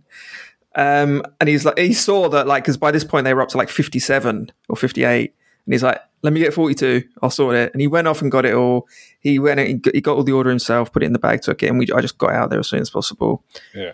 got home, had my three chicken selects, no quarter pounder with cheese. Ah, McDonald's, come on. So I had, I, I, by this point, I didn't care. I didn't, even, I didn't even want it anymore. I was just like, I'm just going to eat these chicken It's selects. principle. Yeah. You know, what I mean, I'm just going to eat this and just that's it. It's fine. No, Michelle got her you know, double cheeseburger, but yeah. So I tell you, we're not. I'm not going to go to that McDonald's again, at least for a while. I just But is that is that in a busy area that McDonald's?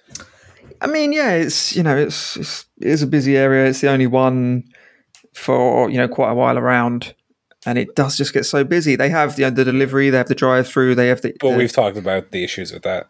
Yeah, you know, and it's just they can't cope with that many deliveries at once. And Michelle and I were kind of waxing nostalgic about the old days where you go into McDonald's and you'd stand there and they'd get the tray, they put that in front of you, Yeah, they and you and you wouldn't move until that tray was had your food on it, and you take it away. You know what I mean? Like there was hmm. no, you know, bingo calling of like 56, 57. Well, we have in in the McDonald's where is near me. I don't remember if we went. We went to the McDonald's when so. you guys were over. I don't remember. Yeah, In Lucan, when you come out the other side of the park, there's a McDonald's there. But now you go in and you you order your if you eat in, you order your food and you just take a, a table number triangle yeah, and they bring it to you now, or you or you get it to go. At which point it's, it's the Hmm. old number um, gimmick. Although I went in one time, this was a few months ago now. I don't remember if I talked about this already, but I went in and put my order in the machine, and I, one of the guys was passing by, and he said, um, "You're not ordering a milkshake, are you?" Because I I don't I don't take a milkshake. I don't know. I'm not into milkshakes. I said, no, no, no, I'm not having one. Okay, because there's an issue on the system where if you order a milkshake, the, the order doesn't show up for some reason. I said, no, I'm not having a milkshake, so it's fine. So I sit down, and this is only a little McDonald's in a not particularly busy area. So normally within three, four minutes, even if you're like I do, you're ordering a like burger with just ketchup or whatever. It usually comes pretty quick. But like you, Joe, I was waiting 5, mm-hmm. 10, 15, 20, nothing. So I went up. I said, you know, is there is there uh, Do we have a problem? is there a problem? problem with the order? Or- Do we or- have a problem here? You got a problem? hey, you fucking answering me back? and he, uh, no, no, they, they didn't have my order for some reason, and I and I said, "Well, here's my receipt. I've been waiting for it." Oh, okay, just give it to me now, and I'll put it in. and We get your food. And I, I said whatever it was a quarter pounder meal with a with a McFlurry. Oh, the McFlurry. That's why it didn't go in. I was like, why didn't they just say why instead of the guy at the beginning instead of just saying milkshake? Why didn't you just say any dessert order is going to cause an Oh. issue? But also, God. why didn't they just turn? Uh, I, I like the idea that he looked at that that order and he said, "Oh, the McFlurry machine." He probably doesn't want any of it. He probably doesn't want any of it. If you can't have the if you can't have the McFlurry, you're not going to have the first two courses. I don't think. No, Um, no. um, yeah. But I, I even as someone who wor- has worked in kind of IT for a while, I don't know why you would have a system where if there's an issue with one item, the whole order just doesn't go through. Yeah, I mean, I don't know. Maybe they should. Maybe that's. Maybe that is why their kitchens constantly just have that alarm going off twenty four seven. Yeah. Do you know what I mean? It's their their computer trying to handle the fact that there's orders coming in from the McFlurry, but the machine's broken. You know. Yeah. I think la- last time I last time I was in a McDonald's, it the machine was off, which is very annoying as well. Where you go in and you go to pick on the little um, touch screen, pick your McFlurry, and they all just say not available. I'm surprised they haven't just transitioned to them just being like a pre-packaged thing in a fridge that you can just take out because the machines never fucking work. So I'm surprised it's not just that we, it- we have a freezer it's- here with they work. They just turn it off at some points, I guess. Because uh, as someone who used to work, I, well, I used to work in a in a in a petrol station. Go on. We had an ice cream machine there, and we would fill it with the um, the white slop, and it would spin around, and then the ice cream comes out, right? And then some days the manager just wouldn't have filled it that morning or whatever, and so people would come in and order an ice cream on a nice day, and we'd be like, "Oh, the machine's not working," but it was working; it just hadn't been filled. Oh, God. So let you behind the old ice cream curtain there. But when people say the machines the machine's not working, it usually is working. They just haven't it's not on. Hmm. Anyway, Wrestling. uh, so I, I know Oh what yes, the, wrestling. I, I know what the folks have been dying to know, which is did I watch Rampage this week? Go on. And the answer is no. Neither did I. Again, haven't got around to it. Now every every time for the last few weeks, I have eventually watched it. Usually now it's on like a Tuesday or Wednesday by the time I actually sit down to watch it. but um, I think we're definitely reaching critical mass here. Of there's just nothing on this show that I care to watch. Yeah. Swerve in our glory, like those guys, no problem with them. Yeah, yeah. You. With them versus Private Party as the main match on the show, as a tag team, t- I'd be more interested to be honest if it wasn't a tag team title match because it's, it's it's obvious who's going to win that one. And then, okay, let me just run through the Rampage card here, right? I'm not going to uh, look at the results obviously because I'm not watching, but you have a quarterfinal match in the trios tournament, best friends versus the Trust Busters. Yeah. I don't know who's going to win that one. Uh, Hook versus Zack Clayton, the reality. Yeah, I you know I, we didn't hear a lot of buzz about that one. Uh, Swerve in Our Glory versus Private Party, and returning Penelope Ford versus Athena. And we hear from Claudio Castagnoli. I mean, are they even trying anymore? be honest? Yeah. Yeah, Like, I is, just, is there anything on that show that will have any impact on anything that happens on Dynamite? If you don't watch that Rampage, when you watch Dynamite next week, will there, will there be anything that you'll have missed out on, apart from maybe the result of that quarterfinal, which you'll just see on a graphic anyway and go, "Oh, the Trustbusters didn't make it through." Your job. oh, I give you there were there are a couple of good moments or a couple of notable moments. So, firstly, Billy Gunn saying that he's going to have the acclaimed with him on Dynamite. So there you go, setting up setting up that match on Dynamite. And also after the Matthews Buddy Matthews squash, uh, Miro came out and beat. The There's a Buddy. out Ma- I didn't even see there's a Buddy Matthews. Yeah, it was an additional one because uh, the bonus. the hook match ended Oh, quickly. yeah. So Tony gave us a bonus match. Thank you, Um, so after that, Miro came out and just beat the absolute piss out of him. And that was, that was good. That was actually a pretty good angle to set up um, or to further the kind of Miro versus House of Black feud. Um, yeah, but other than that, there was also kind of interesting bit. So they had Athena versus Penelope Ford, and The during it, like the re- the returning, the grand return of Penelope Ford, um, and they cut to you know how Kip Sabian's been in the crowd for about a year wearing a box on his head, and no Yeah. one has ever meant, and no one has ever drawn attention to it. Or, or acknowledged it. They finally did mention that that was her. Oh, that's her husband, Kip Sabian. So I kind of may want to have a word with him. He's having a, he's having a moment. I kind of wonder if well. they will actually do something with it now. Maybe that she's back. I don't, I don't know. Maybe not. It's um yeah that happened. I wouldn't be upset if the thing they did was that he just got released. To be honest. took the box off and just put all his stuff in it. And yeah. Uh, oh, there was no wait. There was another cool moment. Jade Cargill was on the show. oh yeah. Um, And what did she say? She didn't say anything. She didn't say. She she let her she let her fist do the speaking. She came out with a sledgehammer and she smashed up Athena's like wing mechanical wing things. Oh, So that was quite that was you know a fun moment as well. And um, what's his name was doing silly faces. Stokely. Stokely was doing yeah silly faces. So that was good. So I mean I'm not defending Rampage because yeah it is very it is very WWE main event, but um, some good moments in there. But they just need to have a. Uh, they've got so many wrestlers. Why- what is Yeah. it? It feels like they've got Dynamite's the A show, Rampage is the C show, and then There's no B show. Some of the There's no there's no B, yeah. Like, why not put all those wrestlers that aren't on TV, have them on B- Rampage? yeah. Well, He you does- pointed out does- Go on, Paul. you pointed out Miro just now. It seems hmm. like he's been back for two months and hasn't been doing anything. He just appears in a s- in a, s- a little vignette here and there. Maybe have him have a Yeah. match at some point. I don't know.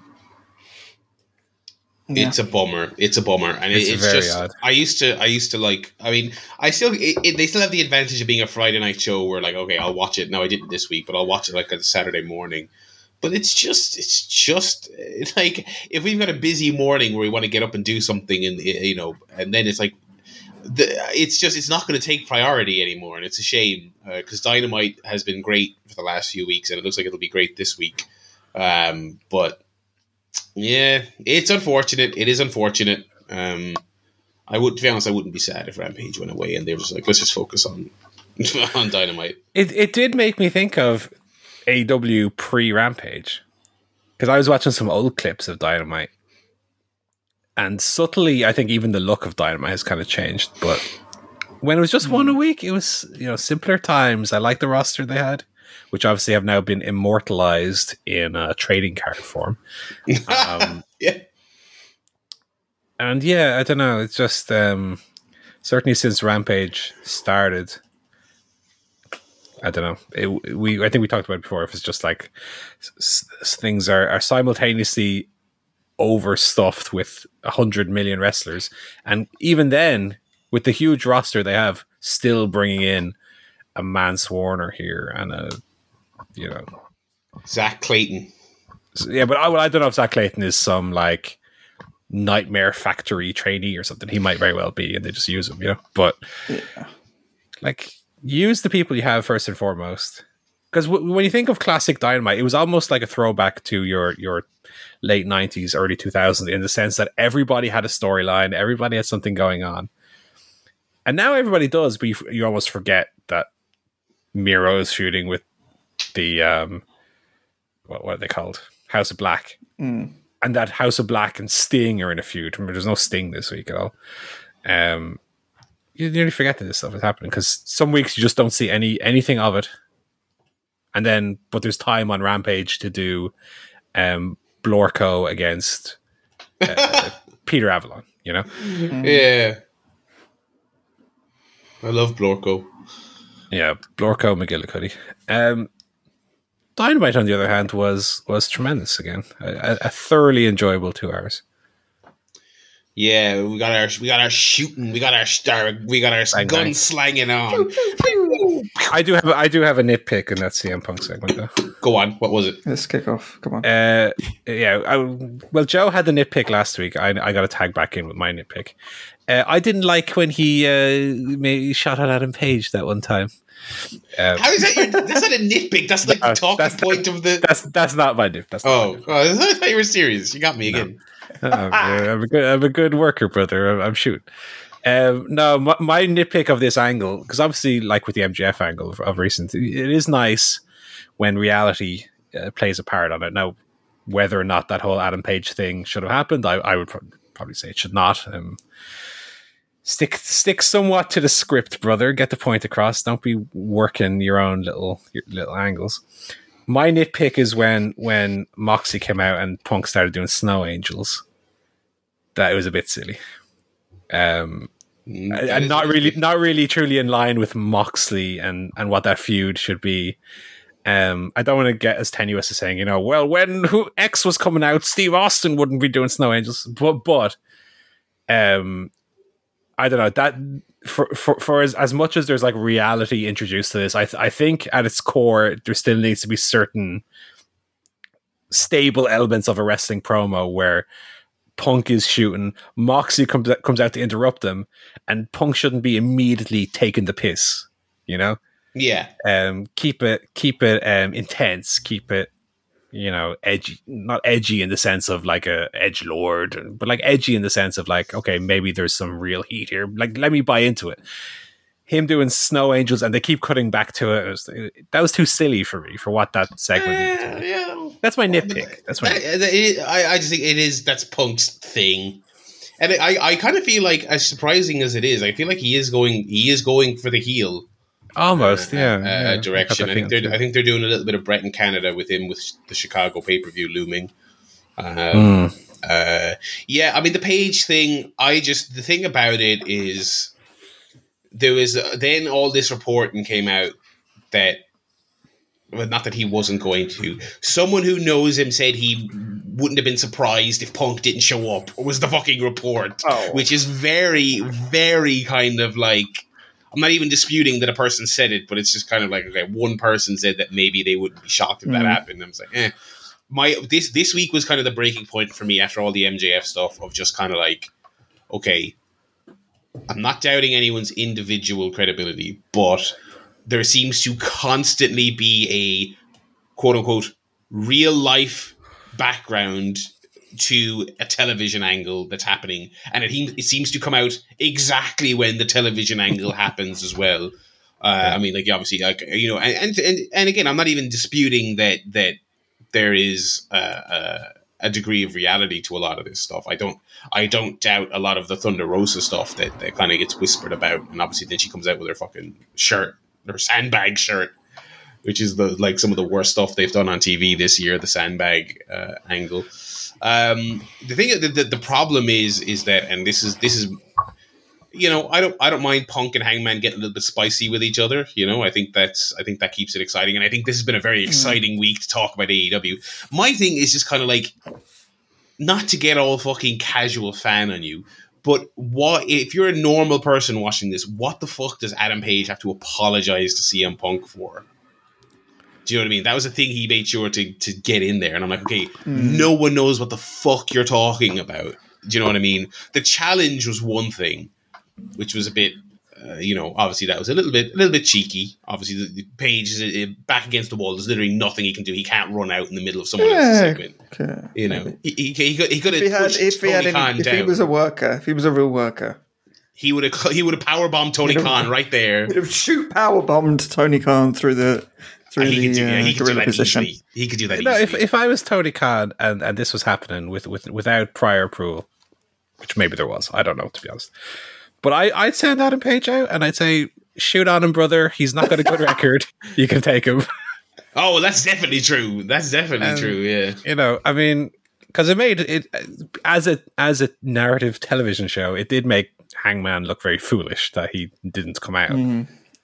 And that, that's what's so kind of annoying about it in a sense is that while wrestlers should have leeway to tell the story the way they want to do it, when you go so far off track if that's what's happened here. Um, and if it's not, that's even worse in a sense. but like, I don't know. That just comes off to me as very unprofessional and very. I'm like, I'm not interested in. I'm interested in wrestlers get the bullet points and go out and put their flavor on it and tell the story, not to do other stuff that mm. not the point. You know. Having said that, this is the most relevant Hangman's been in about three months. Yeah. That's that that that's more. Ironically, than, ironically, yeah. yeah. he's been sat in catering with the Dark Order for three months after losing uh, the belt. So, even before, even when he had the belt. Yeah, yeah, actually, yes. This is the most relevant he's been since he beat Kenny for the belt. Since he won the belt, yeah. I mean, that I, I think there's something to be said for that of Hangman when he had the belt, how far he pushed in in a sense, not even for Punk, but even in comparison to Moxley, how far he pushed to come off as a champion and make the championship feel important. Yeah, yeah. He kind of felt like a wrestler being led by the championship rather than the other way around. Yeah. Um. Yeah, I mean the delivery was very good. I liked I liked the promo after Moxley came out and the kind of back mm. and forth they had, but everything up until then I thought was a bit of a a bit of a silliness. Well, we were, you know what we were just talking about Rampage. Do you know what they should do next week? They should say Adam Page answers to CM Punk on Rampage. Put something important on Rampage because Dynamite's already mm. stuffed to the gills. Yeah. Um, and the you know put him on Rampage and build it up and have it be the big Rampage segment. And now you have something important, and that's where he can come out and say, "Oh, I was in the fucking depths of the building talking to someone. I had no idea he was even out there speaking. I was busy. I would have, uh, you know, just so we're clear, I would have run out and fucking punched you in your little face." you fucking haggard old man, you know. He's looking like one of the Briscoe brothers. I've noticed. Yeah, yeah, yeah. Morphing uh, into and, one of them. And then, and then, just as they cut his microphone off, he goes, "Kookaburra." He's like, "Kookaburra, drink about it, you prick, you prick, you'll never get rid of me." You know. Um, I mean, that would be great, but that's when they have the the embassy Ring of Honor six man tag scheduled. So. yeah, we've got Parker Boudreaux versus uh, fucking Jimmy the shit. I don't know. Jimmy the shit. I love Jimmy the shit. I mean, Jimmy the shit. I mean, his his CZW stuff was great. Didn't love so much the WWE run. It was cut short, you know. But, I think he's the uh, NWA TV champion, though, isn't he? Yeah, you know, yeah. Um, he, he, won the tournament yeah, he, against Brodus Clay. He wears it well. He really does. No, Good no, we, we, love we love the gymster, the shitster, as I call him. Um, but um, yeah, that's um, that's that. I thought the punk mock stuff was fantastic. I thought it was well, well, not not to pull apart. Uh, throw a good strike, one of you, please throw a good strike. Well, I've noticed, especially Punk, even yeah. even on last week when he when he returned and made the run out, these big overhand, yeah, yeah, yeah, they're like Hulk Hogan punches. They're, they're yeah. not good. The best, the best looking physicality was when Mox kissed him. That was the most believable fucking Yeah. strike that happened in that exchange. But um, yeah, I'm looking forward to that match. I think it's gonna be it's gonna be great. And uh, obviously, then like it's very it's it's not only like looking forward to the match, but like we're two weeks away from the pay per view. So like, what are they doing? Like, are they gonna do a uh, are they gonna do a bullshit finish? draw. I hope Nah. not. I mean, I Mo- I, I, I think they've. Mox I think wins. Mox just wins straight Mox out. Wins. They do the rematch. Punk wins in Chicago. Really interesting. I think Okay. that's got to be it. Maybe there's a bit of shenanigans. Maybe MJF comes back and interferes. well. Ooh. That's or some good- something that's a great happens in the match with a bit of a bullshit, not a bullshit finish, but like interference or something Hmm. leading to a rematch. I that's my assumption because it's in Ohio and it's obviously um, Mox's Mox, home state. Moxland. Yeah, Yeah, yeah. Maybe Punk was like, uh, Punk was like, uh, I, you know, he did he did a '97 Bret, and he's like, I will not lose I'm not. in in Chicago. um, I'm like the prettiest girl at the day. He just writes Triple H in the air with spits in Tony Khan's face. N X T. He says, uh, uh, "I'll, I'll, I'll drop it. I'll drop it to Daniel Garcia on Rampage." Um, Um, and Tony's like, I- uh, I- yeah, okay. I like later in the show when they announced that this match is happening on, on Dynamite. It got me by surprise. Jim Ross just have no idea what was happening. My God. Wow. Oh, he was shit on this dynamite. Jim, like, listen, gave him the benefit of the doubt for the while. He was okay. He'd have his nights where he was mixed. He'd have his nights where he was good. His nights where he's bad. Jim Ross is shit. Okay, he is. He's past it. He doesn't have it anymore. Oh, the, literally every other combination of commentator, and we've been critical of Jericho, but even Jericho is miles better than him. Every other commentator, every other pairing, they have their little chemistry. They're doing their little bits. They know they're all on the show. And then, and then it, it- Jim Ross is just like, you know, Excalibur is like, oh, I mean, Taz, like he's got that arm ring, I mean, locked in. I mean, you, you, you know moves like that. Yeah, well, he should know moves like that. He was a wrestler for years. I'm like, yeah, Jim, that's the bit they're doing. You're just, you're, it's just like, it's like it's like, two, it's like all the other commentators are like doing elaborate ballet routines, and then Jim Ross is like an elephant who like crushes them to death, stomps on stage, takes a big shit on them while they're fucking. It's terrible. It's so bad. Well, the most annoying part on, on Dynamite was uh, Taz called it a Juji Gatame. And Jim Ross is like, well, can you spell Can you spell it? Ah!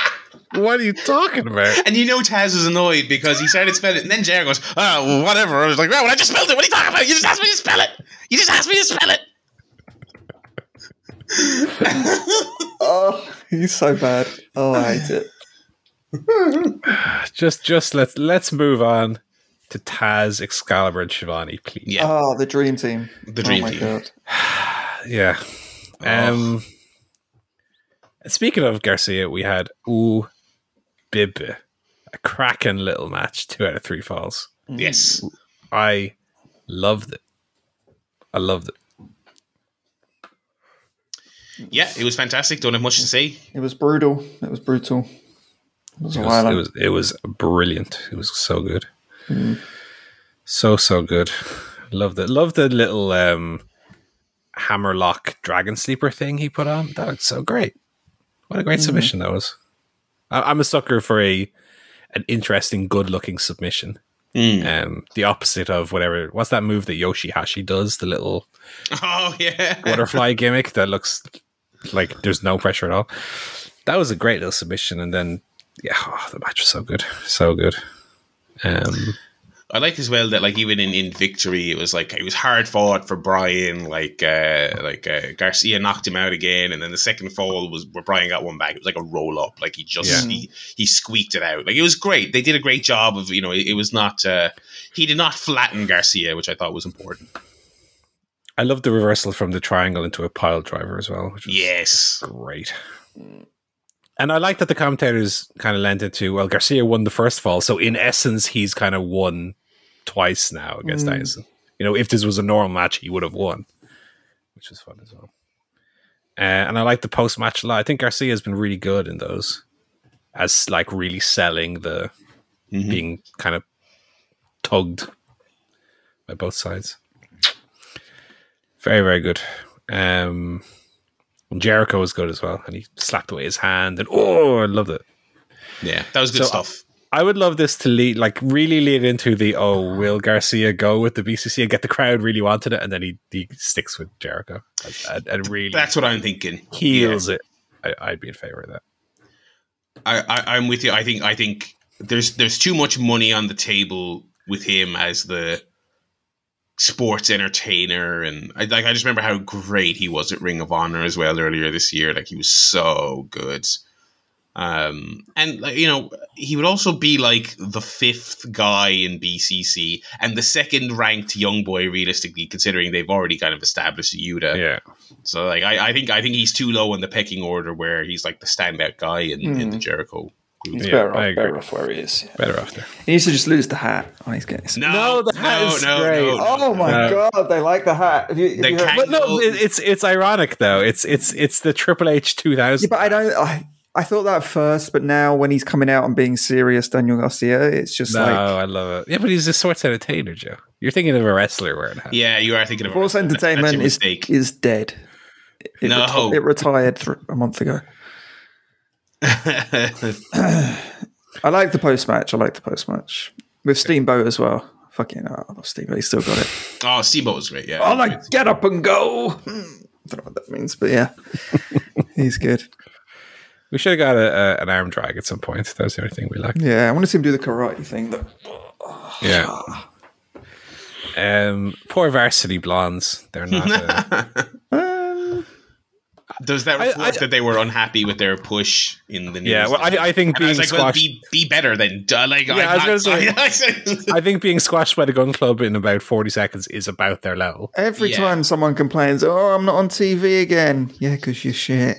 yeah, yeah, yeah. Get over, and you'll be on TV every week. The acclaimed are on TV every week. Well, that's it. Yeah, I mean that, and that's that's a one to one because they Mm. really have they've leapfrog because the Varsity Blondes were on TV every week, Yeah. and it wasn't great. And then now the acclaimed are the hot young mid card tag team, very Attitude Era in a good way. Very like you know when Attitude Era proper popular tag team in the mid card, Mm. and it's like you got leapfrogged by someone better. It's as simple as that. Even the ass boys are. I don't know if I would say they are better necessarily bell to bell, but they've they've earned their spot. I mean, it's like well, they've benefited off the acclaimed feud. I think. Totally, totally, and I, I, I think it's uh, I- and and look, time will tell on them standalone. Like maybe they won't necessarily um, uh, make it, although it seems like they're going to be in the Stokely group, which which is interesting.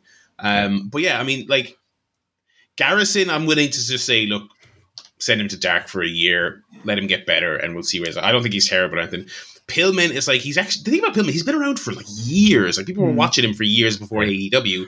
He's just he's he's in really good shape. He like he looked great on on Dynamite to be fair, but bell to bell, I've just never gotten it with him, and I it's you know Well, bell to bell will only carry so far. Um, not to be Al Snow or whoever, but like, God forbid. there's no crowd connection No, with no, the Varsity Blondes. You know, the acclaimed could be worse in the ring than the Varsity Blondes, but because they have characters and they come out and they interact with the fans, the fans love them. Yeah, That's what that's what is the most important thing. They're you know? over.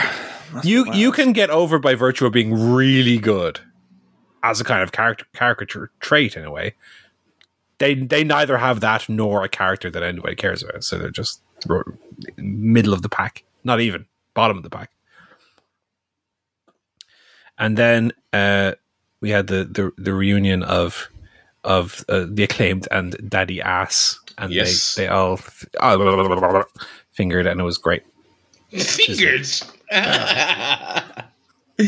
They Uh, they scissor their fingers together, and they all enjoyed it. they did. It was as it and was, so did I. it was very it was very funny. It was very funny. Um, yeah. Um, what else happened on the show? Obviously, then the big the big culmination. We had the uh, the trios uh, first round tournament match with the return of Kenny Omega. I hear the battle cry. down, Na na na na. Um, and as as you kind of should have expected with Kenny, like I, I in my head he was going to come back and just have a mad six man and that was it. But like he's definitely doing the I came back too soon bit. Yeah. Um, Mm. and you know I.